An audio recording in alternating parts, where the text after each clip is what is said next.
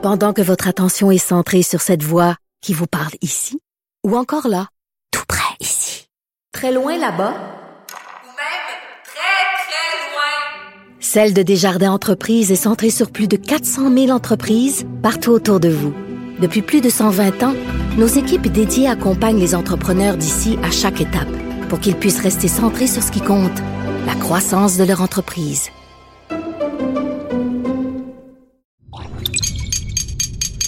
Cube Radio. Silence Veuillez vous lever. La Cour, présidée par l'honorable François-David Bernier, est déclarée ouverte. Entrez dans les coulisses de la justice. Écoutez, vous serez pas jugé. Ils appellent à la barre les acteurs de l'actualité. Oui, votre honneur. Avec François-David Bernier. Avec François-David Bernier. Avocat à la barre. Cube Radio. Bonjour, vous êtes à l'écoute d'Avocat à la barre. Euh, première partie d'émission, parce que vous le savez, le- le- habituellement on est le samedi et le dimanche, mais là c'est LCN qui est diffusé pour mieux vous informer pendant cette pandémie.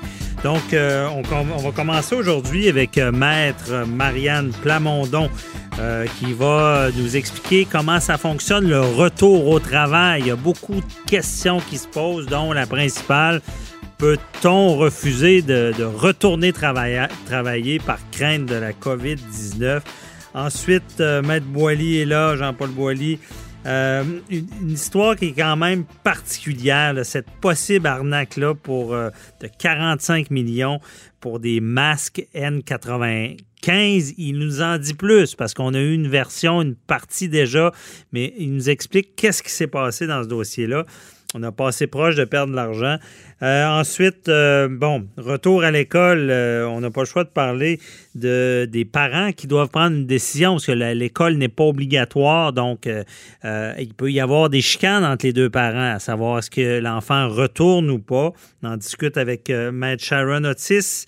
Et pour finir cette première partie, on répond à- aux questions du public, à vos questions euh, qui sont nombreuses en, li- en lien avec euh, la crise de la, pan- la pandémie.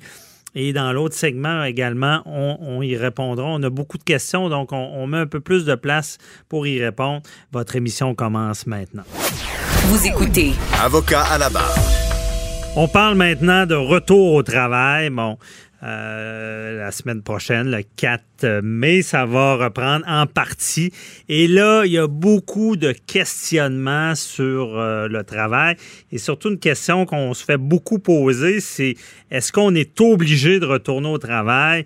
Euh, est-ce, si on a peur de la maladie, la COVID-19, est-ce qu'on peut refuser d'aller travailler? Et on voulait bien sûr éclaircir ça avec euh, quelqu'un qui est spécialisé, que vous connaissez, vous la voyez à Salut Bonjour, Marianne Plamondon, maître Marianne Plamondon qui est avec nous. Bonjour. Bonjour. Donc, euh, Maître Plamondon, on a beaucoup de questions pour vous. Euh, la première, euh, c'est la, la plus, la plus fréquemment posée. Si, euh, est-ce qu'on peut refuser de retourner travailler la semaine prochaine? Bon, ah, oui, on peut refuser, mais ça prend un motif valable. Et quand on parle de motif valable, qu'est-ce que c'est? Ça prend euh, une condition médicale qui est en lien avec les risques de la COVID-19. Donc, avoir plus de 60 ans, avoir, euh, avoir une condition médicale particulière comme cardiaque, euh, immunosupprimée, euh, celles qu'on a entendues fréquemment, là, qui sont euh, listées comme étant à risque de la COVID-19, c'est un bon euh, motif. Cela dit, les employeurs ne devraient pas être encouragés, encourager les employés à aller consulter des médecins parce qu'on veut garder nos médecins euh, pour gérer la crise actuelle euh, et peut-être se référer là, à d'anciens euh, documents médicaux qui démontrent la condition médicale. Mhm. Euh, mais là, la question, c'est toujours jusqu'où on va. À l'heure actuelle, au Québec, c'est important de le préciser. C'est pas parce qu'on a quelqu'un qui est à risque sous le même toit que nous qu'on peut refuser d'aller travailler. Ça, c'est une question qui revient souvent euh, parce que, évidemment, les gens disent, ben moi, je, je demeure avec ma mère de, de 80 ans ou j'ai un enfant qui a, qui a- qui a des difficultés respiratoires. Est-ce que je, dans ce cas-là, je peux refuser? Ah. Euh, la réponse, c'est non. Euh, on le sait, dans le milieu de la santé, il y en a même qui ont été obligés de se prendre des appartements ou même de déménager le temps euh, que la crise passe. Donc, euh, pour l'instant, euh, selon les règles actuelles, les gens doivent se présenter au travail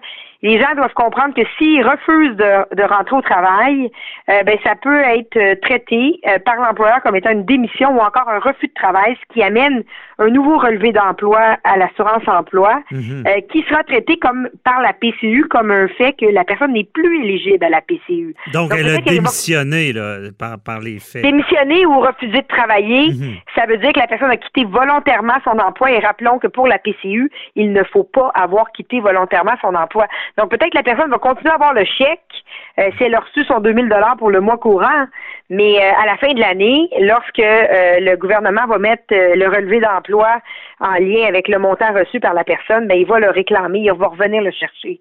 Donc les gens doivent être très très conscients de ça parce que si l'employé tourne le dos à son employeur, non seulement c'est une fin d'emploi qui est définitive, alors que là à l'heure actuelle la plupart des employés ont été mis à pied de façon temporaire, donc pour un maximum de six mois. Et là quand la fin d'emploi est définitive, on n'a plus le droit à l'assurance emploi, on n'a plus le droit à la PCU, et non seulement ça, on se retrouve sans emploi dans une crise économique sans précédent. OK, je comprends bien. Vraiment, on doit aller travailler, euh, à moins d'avoir une condition médicale prouvable. Et euh, il y a cette nuance-là que vous dites bien aussi, c'est euh, c'est pas parce qu'on a quelqu'un qui peut être vulnérable dans notre maison qu'on peut refuser. Bon, on comprend bien. Il faut mettre en place des mesures. J'ai vu des gens là, dire bon ben écoutez, on va prendre une pièce de, de, la maison mhm. où cette personne-là va s'isoler pour ne pas être en contact avec le, le reste de la famille. Euh, J'ai vu des gens euh, faire leur, leur, leur, sous-sol, leur, leur nouvel habitat de façon à ne pas euh, contaminer le reste de la maison, mais continuer à bien désinfecter là, les lieux euh, où il y a un passage commun. mais il faut mettre en place des, des, des, des, des mesures comme celle-là. Mais à l'heure actuelle, effectivement, même si on a quelqu'un qui est à risque dans son entourage, on doit se présenter, contrairement à la France qui, qui est allée dans un sens contraire. Ah ouais, eux, c'est pas obligatoire? La France, en fait, on dit que si euh, quelqu'un dans, notre entourage immédiat euh, était à risque, c'était une raison euh, pour. donc la France a été plus laxiste là au niveau de les gens qui peuvent effectuer un refus de travail. Ok, je comprends bien. C'est clair, merci. On va complexifier un peu la chose. Euh, advenant, on sait qu'il y a des mesures de distanciation qui, doivent être faites. On sait que toutes les règles de la CNE-SST sur la sécurité au travail. Et là, qu'est-ce qui arrive si je suis apte à travailler, je n'ai pas de conditions, donc je dois aller travailler, mais quelqu'un qui se rend compte son employeur ne fait rien pour protéger. Donc, ne, permet pas de respecter les règles de distanciation ou ne prend pas des mesures adéquates pour protéger les gens. Est-ce que là, on pourrait refuser? Euh, ben effectivement, il peut y avoir un droit de refus, mais le droit de refus, c'est seulement lorsqu'il y a un danger imminent. Là, on s'entend qu'à l'heure actuelle, le risque est partout dans la société, euh, le risque de la COVID-19. Mhm. Et donc, le simple fait d'avoir un risque, c'est pas suffisant. Ça prend un danger imminent. Donc, par exemple, quelqu'un qui serait obligé d'être en contact avec une clientèle élargie euh, sans aucune protection, alors euh, qu'il est exposé à des milliers de personnes chaque jour. Euh, ça, ce serait comme, je pense, quelque chose qui pourrait tomber plus dans le danger, ou encore qu'on oblige des gens à se présenter alors qu'on sait qu'il y a eu des cas de COVID-19 là au sein de l'organisation. Mhm. ça aussi, ça pourrait être des éléments. Maintenant, à l'heure actuelle, lorsqu'une organisation a mis en place les mesures euh, sanitaires demandées par la CNSST, les gens doivent être raisonnables aussi, là, parce qu'il y a des gens, euh, lorsqu'on nous dit, bon, mais dans telle organisation, et vous avez euh, seulement accès à 10 personnes, et que là, les gens demandent des gants, des masques hmm. N95, une visière, une cagoule et tout, ben, il faut être raisonnable, puis il faut aussi respecter l'avis des experts. Si les experts disent que ce n'est pas nécessaire euh, dans le type d'emploi où ils sont, ben l'employé doit faire confiance aussi au système. Sachez aussi que la, la, la CNSST a bien établi là, que si on attrape la COVID en cas euh, alors qu'on travaille, euh, on va pouvoir être indemnisé par la LATMT, LATMP, pardon, mhm. la loi sur les accidents du travail et maladies professionnelles. Euh, et donc, c'est le système qui va prendre en charge si jamais, évidemment, c'est, pas souhaitable pour personne, mhm. mais il y a évidemment un filet là, qui existe si jamais ça arrive. Euh, mais chose certaine, les gens doivent faire preuve de, de raisonnabilité et aussi, c'est pas à tous les employés de se mettre à, commenter tout ce qui a été mis en place par l'employeur pour euh, évaluer là, si c'est suffisant à leurs yeux. Euh, évidemment, il faut que ce soit fait de façon objective euh, par des experts et à l'heure actuelle, les employeurs sont obligés de euh, rendre compte à la CNSST sur ce qu'ils ont mis en place pour assurer la santé et sécurité au travail. Et si jamais l'employeur a fait fi de ça, sachez qu'il y a 300 inspecteurs de la CNSST qui ont été mis euh, euh, de l'avant pour aller vérifier que les milieux de travail respectent. Donc, il y a une ligne mhm. téléphonique de la, CNSST qui pourra être appelée s'il n'y a pas de mesure. Évidemment, de dire ben, le lavabo n'est pas à bonne place, il aurait fallu que le lavabo soit à cet endroit-là. Ben, évidemment, les employeurs aussi font ce qu'ils peuvent dans les circonstances. On comprend mhm. que les employeurs ont une semaine ou deux semaines, voire trois semaines pour s'organiser, réorganiser tout le milieu de travail. faut faire preuve de raisonnabilité de part et d'autre. Gros bon sens toujours, oui. Et euh, bon conseil, M. Plamondon, c'est avant de ne pas vous présenter, avant de dire que c'est pas adéquat, justement, valider, puis euh, dans, dans, le pire, c'est ça, on est mieux de de, faire une plainte, qu'il y ait une vérification, puis que, que, ça soit réglé de cette manière-là. Parce que certains peuvent beaucoup perdre, parce qu'on le sait, en, ces temps, M. Plamondon, euh, vous devez, on n'a pas la réponse, on va spéculer un peu, vous devez prévoir beaucoup de litiges à venir dans ce domaine-là. Là. Oh, par rapport à tout, hein, juste euh, le, nombre de, de mises à pied, qu'elles soient temporaires ou permanentes, va mener là, à un nombre spectaculaire de recours euh, devant euh, à la CNSSC, donc des plaintes qui vont se transformer en audience devant le tribunal administratif du, du travail. Mhm. Euh, même, même chose à la CNSST, division SST, parce qu'on peut s'attendre qu'il y ait des gens euh, qui vont contracter la COVID-19 au travail compte tenu des, des du retour au travail. Euh, c'est déjà le cas pour les gens de la santé, parce qu'eux n'ont jamais arrêté de travailler, puis ont, ont été en contact directement avec le virus alors que les employés, euh, en général, retournent dans un milieu qui n'a pas opéré depuis quelques semaines, donc il n'y en a pas de COVID pour l'instant. Mm-hmm. Espérons que ça va rester comme ça. Là. Ben euh, mais pour celles qui étaient là au front euh, directement en face du virus, évidemment, il y en a qui l'ont attrapé. Euh, et ont pu euh, évidemment faire des réclamations à la CNSST ou en division SST. Mhm. Euh, mais c'est certain aussi que au niveau des congédiements, bon, il y a beaucoup d'employeurs qui ont perdu des, des, sommes importantes et donc qui sont procédés par des licenciements, licenciements collectifs. certains ont, ont plaidé la force majeure euh, pour ne pas donner les avis. Euh, certains ont essayé de ne pas donner les délais congés prévus au Code civil du Québec euh, lors d'une fin d'emploi définitive pour un employé qui avait beaucoup d'années de service. Et tout ça va mener à un nombre de recours, évidemment. Parce que théoriquement, euh, parlons-en rapidement, euh, il y a, malgré la crise, théoriquement, quelqu'un qui est à l'emploi depuis longtemps se fait congédier, devrait avoir cette indemnité-là ou euh, c'est pas clarifié? Exactement. Et ce n'est pas. Moi, j'ai vu des lettres d'employeurs qui disaient ben, on est dans une force majeure, donc on ne paye plus les indemnités en vertu de la loi sur les normes du travail et ou en vertu du Code civil du Québec. Attention, les employeurs, oui, ont une situation difficile à faire face, mais ils ont encore des obligations au niveau des règles en matière de droit du travail et ils peuvent pas euh, les, les, les, les, mettre de côté parce qu'on est dans une situation de crise. Tout le monde est dans la crise et les employés ont quand même droit euh, aux euh, éléments qui sont prévus par la loi.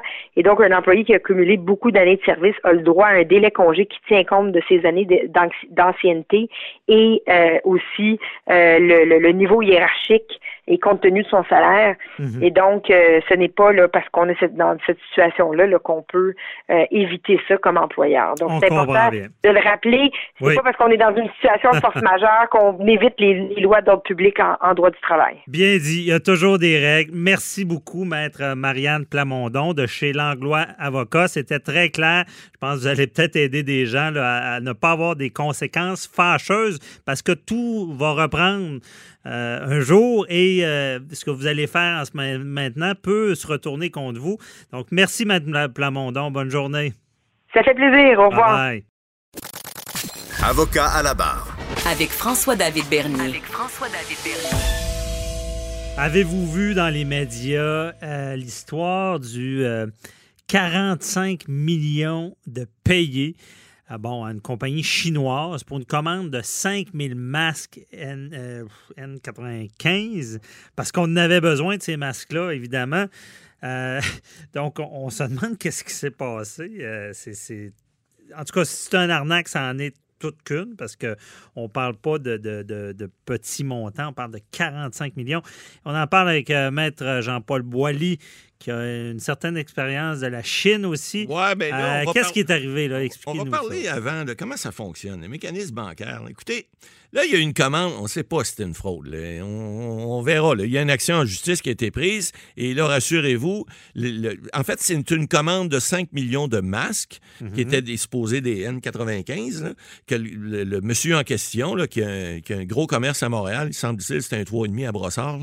Euh, il n'y a pas, il y a pas, il y a pas, pas d'adresse commerciale. Alors, lui, il disait qu'il avait des contacts avec la compagnie américaine 3M, puis il disait qu'il était en mesure d'avoir cette, ce- cette commande-là de 5 millions de masques pour 45 millions de dollars. Alors, le CHUC de Québec euh, passait une commande, puis là, il avait besoin de masques. Puis on dit, bon, est-ce qu'il y a eu un- Payable d'avance. ah oui. Est-ce qu'il y a eu un manque de communication ou, ou de vérification? Possible? On verra. là. Pas l'enquête, mais je veux dire, il y a une Mais poursuite qu'est-ce qui est arrivé? Ils ont fait Bon. le chèque en... Ben, je vais vous expliquer. Ce qui est arrivé, c'est que là, il y a eu des échanges, j'imagine, contractuels, parce qu'on est en matière de, de relations contractuelles. Donc, il a dû avoir un contrat, un, offre, euh, un appel d'offres de fait. Et puis là, on a dû donner euh, à ce monsieur-là. le- Ben, appel d'offres, je pense qu'ils n'ont même pas besoin d'en Non, faire non, non, ce ils ont fait une commande directe. Ouais. Alors, et là, le monsieur a demandé paiement immédiat. Quelle vérification on a faite, ça, la, poursuite ne le dit pas. Parce que là, ce qui est arrivé, c'est qu'on a fait un chèque. Les institutions financières, M. Bernier, là, ben, heureusement, il y en a des fois qui sont allumées. Bon, là, ce qui est arrivé, c'est qu'on a fait le chèque, on a fait un transfert dans le compte de la compagnie, et lorsque le chèque est arrivé dans le compte de TD Canada Trust, hein, qui était une, institution FinBank, alors on a dit, euh, euh, là, il, avait fait le chèque au nom d'une entreprise qui s'appelait euh, Matériel Médical LA. Bon, jusque-là, ça va. Mais la banque, le, le- le préposé, parce que là, quand c'est des montants de plus de quelques milliers de dollars, il y a une, une vérification automatique qui se fait maintenant dans les banques pour éviter les fraudes, justement. Et des montants, généralement, en haut de 10 000 dollars, il y a un certain degré de sécurité. En haut de 100 000, il y a un autre degré. En haut de 500 000, puis en haut d'un million, etc. Donc, là, on parle de montant de 45 millions, c'est pas rien. Alors, donc, la banque TD a dit, mais nous autres, on n'a pas, pas de compte à matériel médical là, mais c'est investissement LA INC. Bon. Ils ont appelé le monsieur, ils ont dit, écoutez, c'est pas, pas la même compagnie. Non, non, pas de problème, déposez-le. Alors là, la TD, évidemment, euh, elle se posait une question, mais le client dit, il n'y a pas de problème, on dépose. Alors, qu'est-ce qu'ils font? Ben, ils vont voir l'émetteur. On appelle ça un effet de commerce. hein. En, droit, on appelle ça un chèque ou un transfert, c'est un effet de commerce. Alors, ils ont appelé l'émetteur de l'effet de commerce, qui était la Caisse populaire des jardins, la Caisse du, du, CHUC de Québec. Et là, ils ont dit, écoutez, c'est pas la même entreprise. Alors, la Caisse, ils ont allumé. Ils ont dit, hop, un instant, on va faire des vérifications. Alors, c'est ça qui, en bout de ligne, aurait permis au CHUC de Québec de dire éventuellement, de faire certaines vérifications, et ça, on a vu ça dans l'article du collègue du Journal de Montréal, Michel Nguyen, là, euh, Michael, ouais. euh, Michael Nguyen, euh, cette semaine. Alors, lui, il a eu l'information à l'effet que là, il y aurait eu des vérifications de fait, et puis qu'on a trouvé finalement que cette entreprise-là avait pas les contacts qu'elle disait avoir, mais qu'elle avait plutôt des contacts en Chine parce que là, ils ont fait des vérifications. Et là, il y a eu une, une kyrielle, semble-t-il, de documents ou d'échanges de faits en disant non, non, non, on a ce qu'il faut. Regardez, on a un certificat d'authenticité dans lequel il y avait, semble-t-il, des erreurs. Donc, on s'est rendu compte que c'était un faux certificat, que ça émanait de Londres et puis que ça avait déjà été fait dans d'autres dossiers. Alors, faire une histoire courte pour les faits dans le dossier, parce qu'on va parler du droit après, la banque a décidé de ne pas euh, de ne pas faire les transferts qui avaient été demandés parce qu'on demandait de transférer des sommes en Chine. Pourquoi?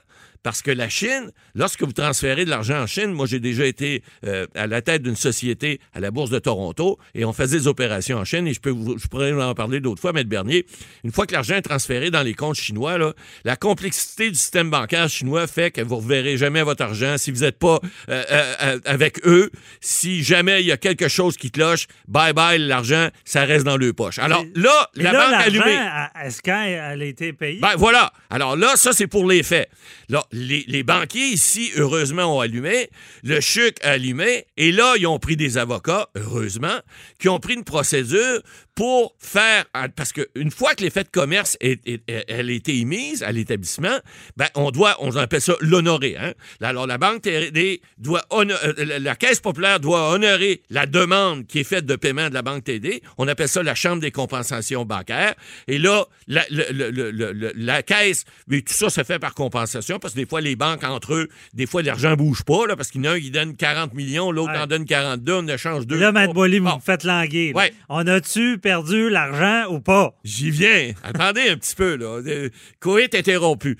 Et ce que vous me dites là, c'est que la banque, effectivement, a reçu un ordre du tribunal parce que le CHUC de Québec, avec la Caisse des Jardins, ont pris une procédure. On appelle ça une saisie avant jugement en disant Wow, wow, wow, un instant, là.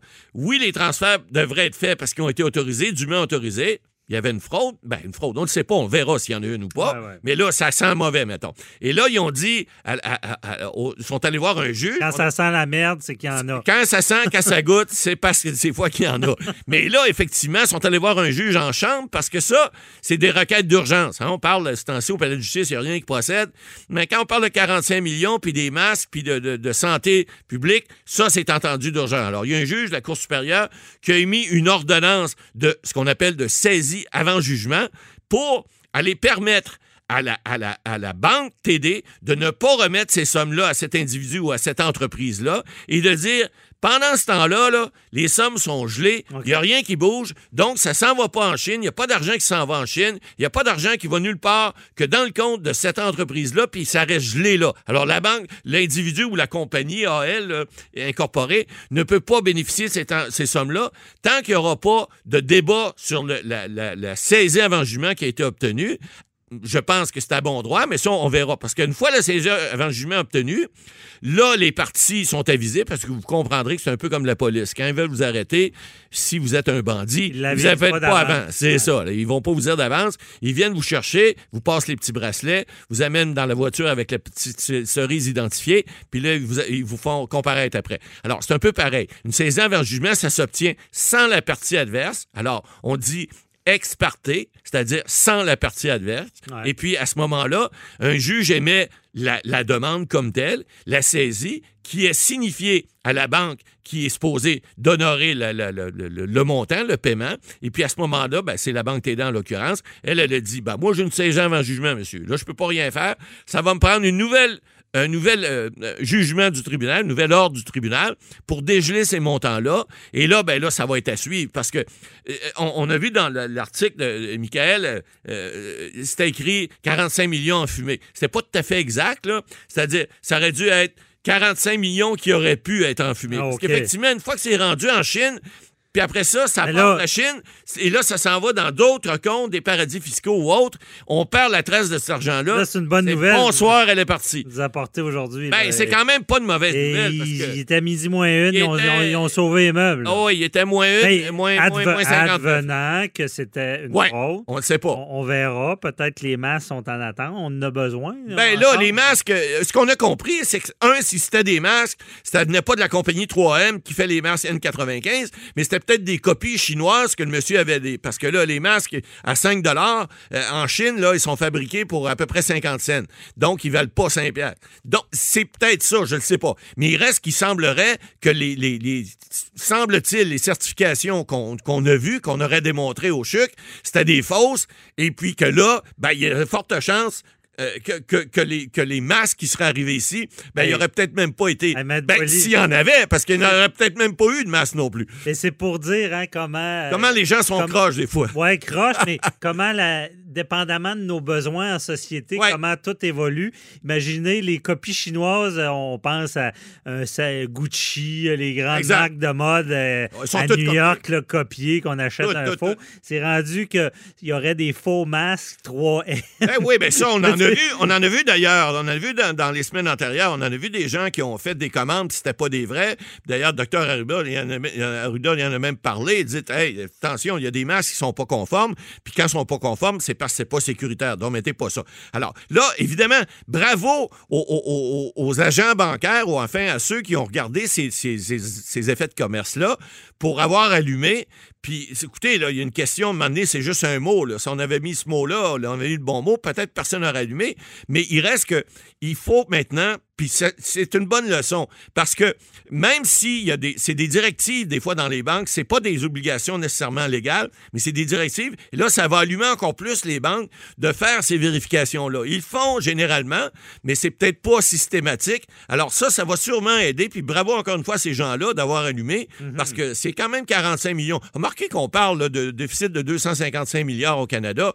Euh, c'est des pinottes, 45 millions. Mais 45 millions, entre vous et moi, là, pour un gouvernement provincial, c'est de l'argent. Surtout que c'est de l'argent qui est dépensé pour sauver des vies, Hey. puis pour la santé, Boily, puis pour nos employés. J'avais en entrevue euh, plutôt euh, les, les- les- les- les- les maisons de soins palliatifs oui, oui. Qui, qui crient qui, qui, qui ont plus de, plus de financement, plus de dons. Hey, regarde, 45 millions. Ah non, non, non, c'est important. Euh, puis euh, ces gens-là, euh, c'est si c'est vrai, si ça s'avère vrai et que la preuve démontre qu'effectivement c'était une entourloupette, ben bravo champion. J'espère Ah ouais. juste qu'il va y avoir des plaintes pour fraude, puis il va faire peut-être un petit peu de temps. Ça lui ferait du bien peut-être d'aller faire du Ah bénévolat si- aussi d'un si- CHSLD si c'est- pour comprendre comment c'est important que- de ne pas frauder le monde Ben à ce niveau-là. on l'a dit, bon, on présume de rien, évidemment, mais tout ce qui est fait de fraude en temps de vulnérabilité, de pandémie, pour moi, j'espère que les tribunaux seront plus Oui, sévères. si c'est le cas, moi j'appelle ça, on ne dira pas le mot, mais un T2C. OK, on va aller, on va aller googler ça. Merci, Matt Bolly. Avocat à la barre. Avec François-David Bernier. Des avocats qui jugent l'actualité tous les matins. Ça n'a pas été une période facile pour les parents.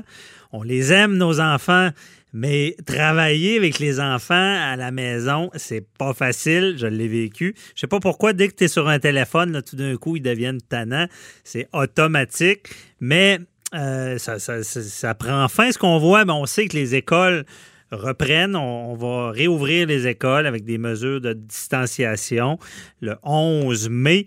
Euh, c'est volontaire dans, le sens, euh, habituellement, on, est- obligé d'envo- d'envoyer nos enfants à l'école. Là, on a le choix. Bon, des enfants, ça a deux parents. On anticipe des petites chicanes liées à ça, parce que la maladie, ça peut faire peur. Et on en parle avec euh, Maître Sharon Otis, qui est au bout du fil. Bonjour, Maître Otis. Oui, bonjour François David. Merci d'être là. Donc, euh, on sait, là, il y aura des décisions à prendre. Retour des enfants à l'école. Comment ça se passe s'il y a un conflit? Ben, euh, juste pour revenir sur votre préambule, là, c'est le 11 mai, là, le retour en classe pour les régions du Québec. Exceptionnellement, pour Montréal, c'est le 19 mai. OK. Et le choix de retourner ou pas à l'école, c'est au niveau préscolaire et primaire, parce que euh, au secondaire, ils continuent, eux, à, euh, dans le fond, là, à étudier à distance, là, OK? euh, Mhm. Donc, c'est l'apprentissage à distance. Parfait. Donc, euh, pour reprendre votre question, euh, comment ça va fonctionner? Euh, ben, c'est sûr qu'il y aura des, euh, il y aura des, des, des, des, euh, comment, des précautions à prendre. Comment ça fonctionne, premièrement, là, le retour, si deux parents ne s'entendent pas sur le retour en classe, OK? Parce que, sachez une chose, euh, Maître Bernier, c'est que euh, on peut être un couple encore ensemble et ne pas être en accord, hein, aussi. Hein? Ouais, c'est pas juste seulement ceux séparés. là. Non, non, c'est ça, là. Donc, euh, regardez, euh, il faut faire attention parce que la seule exception, c'est si un des parents, par exemple, OK, on a un jugement, il y a une garde partagée, une garde exclusive, peu importe, et qu'il y a un retrait de l'attribut de l'autorité parentale qui est, par exemple, les, les décisions qui sont liées à l'éducation, ce parent-là n'a pas le droit, vous comprenez, d'intervenir dans le choix de l'autre parent OK. Ça, s'il n'y a pas d'autorité, c'est correct. À moins de présenter l'ordonnance de sauvegarde. Parce que si, par exemple, l'enfant, euh, c'est une personne qui est à risque, euh, qui a, par exemple, un système immunitaire très faible, une maladie quelconque, etc., là, à ce moment-là, c'est mieux soit d'aller chez le médiateur ou de euh, passer par une ordonnance de sauvegarde. Maintenant, quand on parle des, des décisions euh, de retourner à l'école, c'est une décision qui est importante euh, et bien évidemment, là, il faut vraiment l'assentiment des deux parents. Il faut que les deux parents disent oui, OK? Donc, euh, s'il y en a un qui dit non, l'autre dit oui, euh, soit qu'on passe, parce que là, on est bien évidemment dans une situation de période d'urgence sanitaire. Donc, euh, et comme j'incite les curieux à aller sur le site du ministère de la Justice parce que euh, ce qu'on dit comme recommandation, que ce que j'ai trouvé très euh, important à dire, c'est qu'il recommande aux élèves et aux professeurs que s'ils ont des conditions pour lesquelles ils sont plus à risque de ne pas se présenter, de ne pas fréquenter l'école primaire euh, et ou, et ou le préscolaire jusqu'en septembre 2020. OK? Ça, c'est certain. OK. S'il y a, s'il y a Ok? des, si l'enfant une maladie, des choses comme ça, des, des conditions, là, c'est, c'est clair, il ne faut pas l'envoyer à l'école. C'est Ou un septembre. professeur. Ou un professeur. Ou un Le professeur. professeur ne peut pas se présenter. Mhm. Donc, dans un cas de contestation, bien évidemment, comme je vous disais, il y a la médiation familiale, mais généralement, quand on est rendu là et quand on est rendu dans des décisions comme ça, c'est sûr que euh, vous comprenez qu'avec ce qui a été euh, rapporté par euh, les médias, bien évidemment, ça fait peur à la, à la population. Euh, Il y en a qui disent que, bon, si on prend l'ancien ministre euh, de la Santé qui dit que, euh, dans le fond, le COVID, c'est pas plus grave que l'influenza. Il y en a d'autres qui disent que ce sera la deuxième vague qui va arriver. Mais moi, ce que j'ai vu sur le ministère de la Justice, c'est que les écoles ont quand même des, euh, des, choses à faire. Ils ont des obligations. Donc, ça, va être très difficile, je pense, de mettre ça en branle parce que si on parle simplement, par exemple, les, les locaux des élèves, il va falloir qu'il y ait un ratio enfant-enseignant euh, pour pouvoir permettre la distanciation de deux mètres qu'elle soit respectée. Il va falloir peut-être implanter des, des repères visuels, etc. Euh, mais c'est sûr que aussi longtemps que les deux parents ne s'entendent pas, il faut faire trancher par le tribunal. Et à ce moment-là, c'est un ordonnance de sauvegarde qui se veut très rapide. Et je pense que euh, assurément les tribunaux s'attendent à ce boom-là euh, parce que bien évidemment, ça peut faire en sorte de euh, et, et, et Je comprends, mais- Je comprends, Maître Otis, on, on reprend ça, là, parce que c'est c'est ce bout-là qui est le plus euh, important. Là, advenant, là, c'est le retour à l'école, un parent dit oui, l'autre dit non. Comme vous l'avez dit, si, si les parents sont en couple, pense pas qu'on va se servir des tribunaux. Avez-vous déjà vu ça? Euh, des parents qui sont Ben, ensemble, qui saisissent le tribunal pour prendre une décision?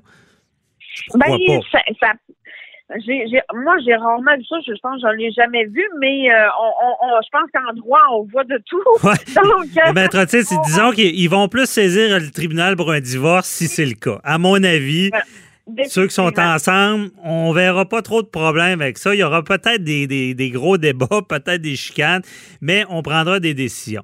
Mais là, on revient sur... Parce que vous, vous le vivez dans votre profession, euh, tellement de malheureusement de chicanes entre parents qui ne sont plus ensemble et qui ont des gardes euh, partagées. Mais là, ce que vous dites, c'est que la garde ne joue pas. Si, si quelqu'un a une garde exclusive, ça ne veut pas dire qu'il y a plus de droits sur l'enfant parce que l'autre parent les a une fin de semaine sur deux. C'est ce que je comprends. Absolument. C'est en plein ça. Euh, donc, peu importe le type de garde qu'on a, si les deux, il n'y a pas eu de retrait d'un des attributs de l'autorité parentale qui touche à l'éducation, les deux ont les mêmes droits et ça, peu importe le temps La- de garde. OK, c'est clair, c'est bien dit. C'est pas en lien avec la garde. Euh, c'est dans Non. les cas extrêmes de déchéance parentale, mais on est rarement là. Bon, OK. Et là, ils s'entendent pas. Un, euh, Oui. et, et qu'est-ce qu'il faut faire? C'est une bonne idée de dire, ben regarde, moi, la semaine que j'ai ils vont aller à l'école, puis tu feras ce que tu Non, non, veux. non, non, ou, euh, non, non, non. Non, Non? non, non, non, faut pas faire ça. Mais regardez, c'est parce que, et c'est très, c'est, et je vous le dis là, c'est très clair sur le site du ministère de la Justice. Il faut que les, les deux, les, la décision doit être prise, doit, on dit doit être prise de concert. Et s'il y a un désaccord, il faut faire trancher soit euh, par la médiation ou par le tribunal. Euh, et c'est pas moi, je l'ai une semaine, je l'envoie. Toi, tu décideras qu'est-ce que tu feras avec l'enfant quand tu l'auras pendant ton temps de garde. Ça ne fonctionne pas comme ça. OK, c'est clair. Bien, bien dit. Donc, et là, ça fait nos auditeurs, ça fait peur d'entendre ça parce que euh, il faut saisir le tribunal. Là, c'est un procès, puis vous l'avez dit, c'est supposé se faire assez rapidement, mais il faut faire, faut appeler son avocat, faire comment ça fonctionne. Ben, c'est certain qu'il faut appeler euh, son avocat et il faut le rencontrer, mais encore là, vous comprenez que, euh, comme vous le savez, les tribunaux sont fermés, euh, ben, fermés à moitié, là, Ouais. jusqu'au 31 mai, OK? Donc, ce ne sont que les mesures d'urgence, comme une ordonnance de sauvegarde dans ce cas-ci, euh, qui peut procéder euh, de, de façon urgente. Mhm. Mais encore est-il que maintenant, on, on se doit, euh, vu le nombre restreint euh, de juges, et etc., et que on évite d'aller en salle d'audience et tout. Donc, à ce moment-là, il faut avoir, je vous dirais, de fichus de bonnes raisons, OK, de ne pas, euh, de refuser euh, D'envoyer de l'enfant à l'école. Mhm. ou, de l'envoyer ou de ne pas l'envoyer parce que vous comprenez qu'un un enfant, par exemple, qui a fibrome, la fibrose, ce qui, qui, euh, voyons, qui, Mhm. aidez-moi donc. Ouais, fibromyalgie, fibro- fibrose. Non, non, mais fibrose Ouais. physique, euh, vous comprenez qu'elle a déjà des, c'est une- un enfant qui a déjà des problèmes pulmonaires, etc. Vous comprenez que là, à ce moment-là, le débat ne se présente pas, là. Mais? Si je comprends bien, c'est important ce que vous dites là, c'est que ce n'est pas un état d'âme, ce n'est pas une crainte du virus. Ça prend des motifs sérieux, soit de ne pas envoyer l'enfant à l'école, euh, mais sinon, je pense que la règle, c'est plus de l'envoyer, là, à moins de motifs sérieux. Une seule crainte, là, c'est subjectif. Il faut des moyens, des, des, des, raisons valables, en en ce sens que, par exemple, l'enfant a été en contact avec quelqu'un qui était qui, a- qui a eu le, le, le COVID, Mhm. Euh, comme ma- un parent qui revient de voyage pour une période là, est, est encore dans son confinement de 14 jours, euh, ou le, bon, et- etc. Donc, il faut quand même avoir des bonnes raisons.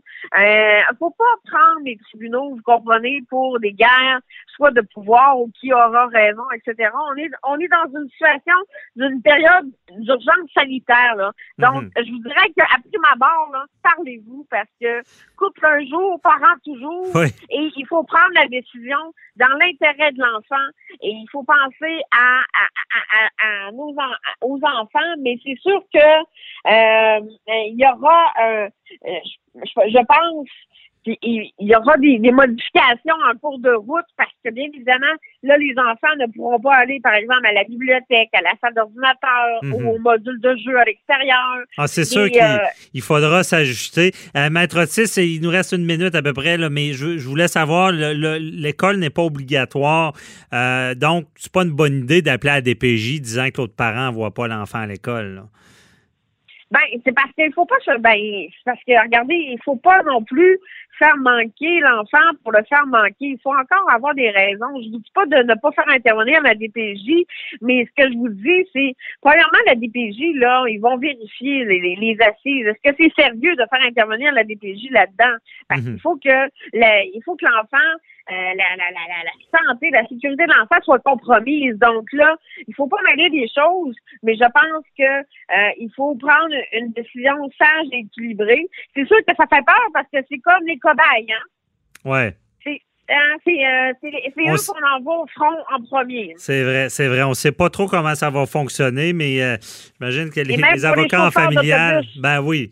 C'est, si vous aurez, euh, vous aurez à régler quelques litiges, mais vous l'avez bien dit, Maître Otis, parlez-vous et l'intérêt des enfants d'abord. On retient le message. Merci beaucoup. Là. Bonne journée.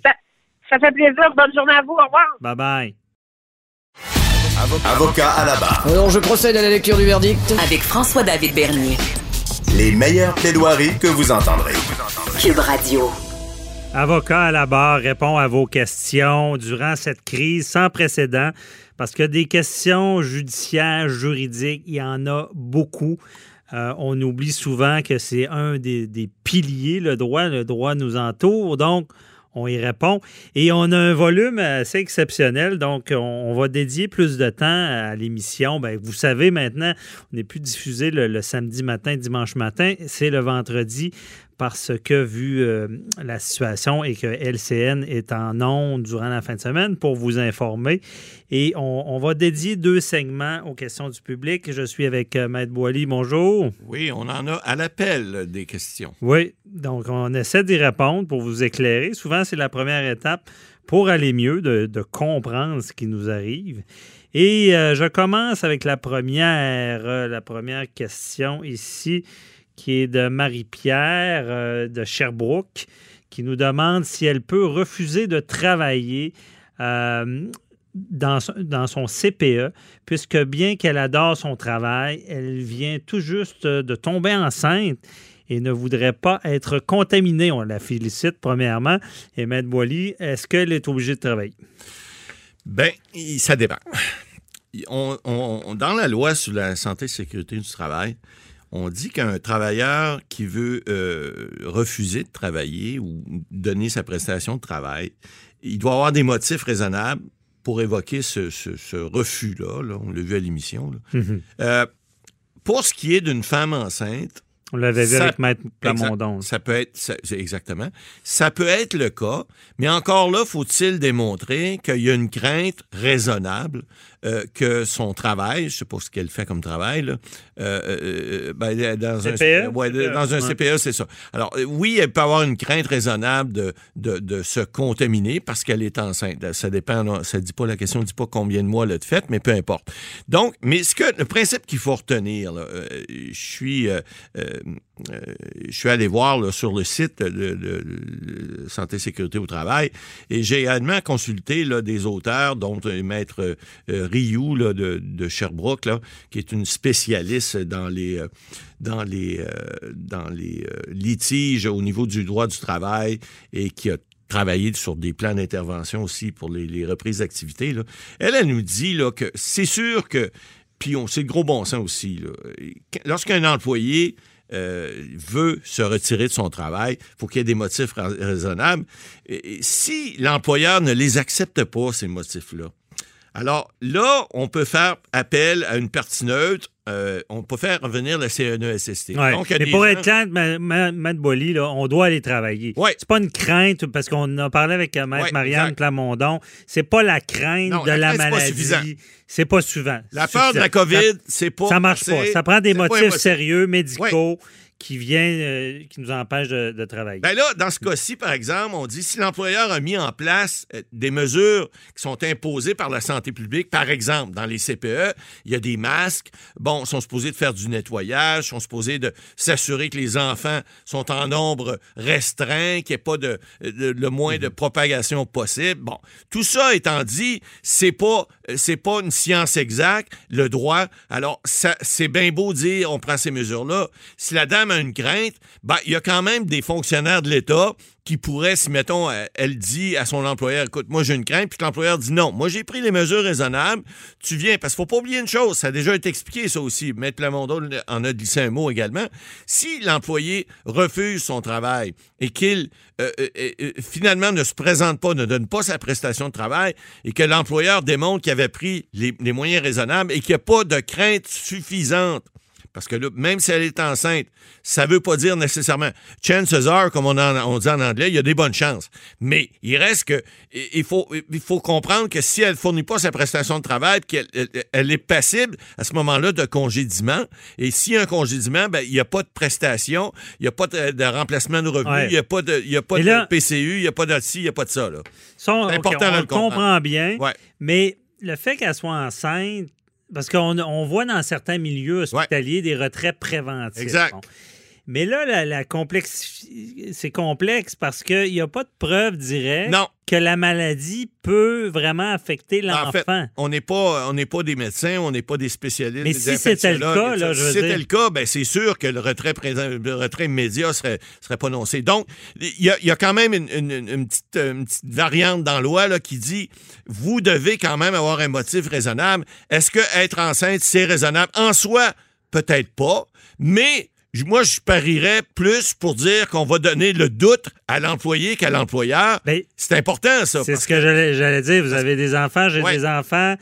Eh, vu la con- pas la confusion, on, on- on manque d'informations Ouais, sur la sûr. COVID-19. là. On, est, dans, le de- nouveau. Là. On est, on est dans le néant et on est en train de construire l'avion pendant qu'il est en vol. Ben, c'est ça. Mais en tant que parent, est-ce que, euh, je ne suis pas de mère, mais est-ce que je prendrais le risque? Ben, il y a Pas- ça, là. Parce qu'il n'y a personne qui peut me garantir que ça n'affectera pas Et voilà. l'accouchement. J'ai l'impression qu'on est peut-être dans le motif sérieux. Moi, je le plaiderais. Ben, je le plaiderais ça demain peut- matin. parce que lorsqu'on parle de motif raisonnable, lorsqu'on est dans un doute comme ça, ça peut devenir un motif, euh, par l'endroit, un motif raisonnable. Et à ce moment-là, dans le cas de doute, je pense, les tribunaux, s'il y avait à trancher, parce que ça pourrait être le cas éventuellement, s'il y avait un cas qui était monté devant le tribunal, ben, ils pourraient dire, écoutez, il s'agit d'une pandémie, il s'agit de quelque chose qu'on connaît pas, on ne sait pas. Donc, dans le doute, abstiens-toi, donc prends pas de chance. Et à ce moment-là, ça pourrait devenir effectivement un motif raisonnable. Donc, madame, possiblement que demandez-le à tout le moins. Si les gens sont de bonne foi, puis évidemment, on a un cas de pandémie, on manque de personnel, il y a tout ça aussi à prendre en ligne de. Ouais. Le droit, c'est pas toujours simple. hein. L'application du droit, c'est pas toujours simple. Ça sera pas simple. Parce que, Ben non. encore une fois, je reviens à Maître Marianne Plamondon. L'a dit, il y aura beaucoup de litiges. Exactement, parce Parce, que que, ça, c'en est un cas exacte. litige. Je veux dire, euh, la femme enceinte va se poser beaucoup plus de questions. On le sait, la règle, c'est qu'il faut aller travailler. La ça. peur seulement ne suffit pas. Ça prend des conditions. Mais la femme enceinte, on se pose des questions. Euh, ensuite de ça, on pourrait plan- prendre plein d'autres cas. Ah, il y où en a est-ce plein, qu'on n'est pas On est dans le sûr que la COVID Ouais. affecte Exact. ça, ça. Alors, Donc, des fois, euh, est-ce que les mesures sanitaires sont suffisantes? Est-ce qu'on est à une distance de plus de 2 mètres? Est-ce qu'on est à risque plus parce qu'on a une clientèle, par exemple, dans les CHSLD, c'est clair? Alors, est-ce que tout ça fait en sorte qu'on peut avoir des motifs raisonnables? Réponse oui, mais encore faut-il le démontrer. Bien dit, merci. Euh, je ne suis pas sûr qu'on a répondu, mais on, on a, on a a bout. on a débattu parce que c'est pas évident. Le droit n'est pas toujours clair, malheureusement. C'est pour ça qu'il y a des tribunaux et il y a des juges. Oui, évidemment. Ensuite, euh, bon, Germain P. qui nous a contacté euh, via Facebook pour savoir s'il peut entendre, euh, pardon, pardon, s'il peut attendre avant de décider d'envoyer son enfant à l'école primaire à Bécomo la semaine prochaine, afin de voir si tout est correct euh, ou s'il risque de perdre la, la place de son garçon. Hey, c'est une bonne question parce qu'il nous demande de remplir le formulaire du retour. Exactement. Est-ce que euh, est-ce qu'il pourrait être refusé plus tard? ou- Ben, ce que j'ai compris dans la qui a été émise cette semaine, on a dit que les écoles reprenaient là, euh, évidemment de façon progressive. À Montréal, c'est un petit peu plus tard. Dans les régions, un petit peu plus tôt. Bon, là, ce qu'ils veulent savoir, d'abord, on essaie. Pourquoi on, on fait les écoles primaires seulement et les CPE? Parce que c'est des endroits où on pourrait, j'ai vu des articles d'ailleurs où ils disent qu'ils peuvent pas avoir presque pas plus que 10 dans une classe qui en contiendrait normalement 24, mais peu importe. Euh, donc, on essaie de garder une distance d'au moins 2 mètres entre chaque bureau, en avant, en arrière, sur les côtés et ensemble, comme disait la chanson. Mais il reste que cela, ça devient difficile d'application. Alors, on essaie de savoir, écoutez, Monsieur, vous perdrez pas, j'ai entendu le premier ministre cette semaine dire qu'on va essayer d'être accommodant, de prendre. Mais il reste qu'il y a une situation de crise et c'est pas une question juste de droit. Là. Je veux-tu perdre le droit d'avoir envoyé. On va essayer de, probablement, la, la- la- commission scolaire ou le directeur d'école euh, ou l'enseignant va essayer de trouver une façon, parce que là, on a parlé même d'utiliser les écoles secondaires. Il y a des locaux qui sont là, mais par contre, il y a bien des écoles primaires que les écoles secondaires sont beaucoup plus loin. Donc, euh, pratico-pratique, ça sera pas évident d'appliquer la loi stricto sensu, comme on dit en latin. Je sais que vous êtes fort en latin. Alors qu'on dit de façon stricte. Alors, et, ça, à ce moment-là, ben, il va falloir que le gros bon sens s'applique encore une fois et qu'on essaie de trouver des façons de vous permettre de ne pas perdre. Parce que là, Justin Trudeau le dit, hein, et lui, écoute, c'est le père de famille qui parlait, c'est pas le premier ministre. La question lui a été posée en disant Vous, M. Trudeau, est-ce qu'au Québec, vous enverriez vos enfants tout de suite? Si euh, on recommande l'ouverture dans, deux semaines Il a répondu ben, J'attendrai dans deux semaines pour voir c'est quoi la situation donc de la pandémie, puis voir quelles sont les organisations dans les écoles, comment c'est organisé, avant de dire à mon enfant OK, tu peux y aller, c'est beau, c'est, c'est, c'est, c'est correct, c'est sécuritaire, tu peux le faire. Parce que faut comprendre, les enfants, eux autres là, là retrouver leurs amis, etc., c'est, bon, il y en a qui n'aiment pas l'école, mais en général, ça va faire deux mois, là, c'est le party, les autres vont être contents.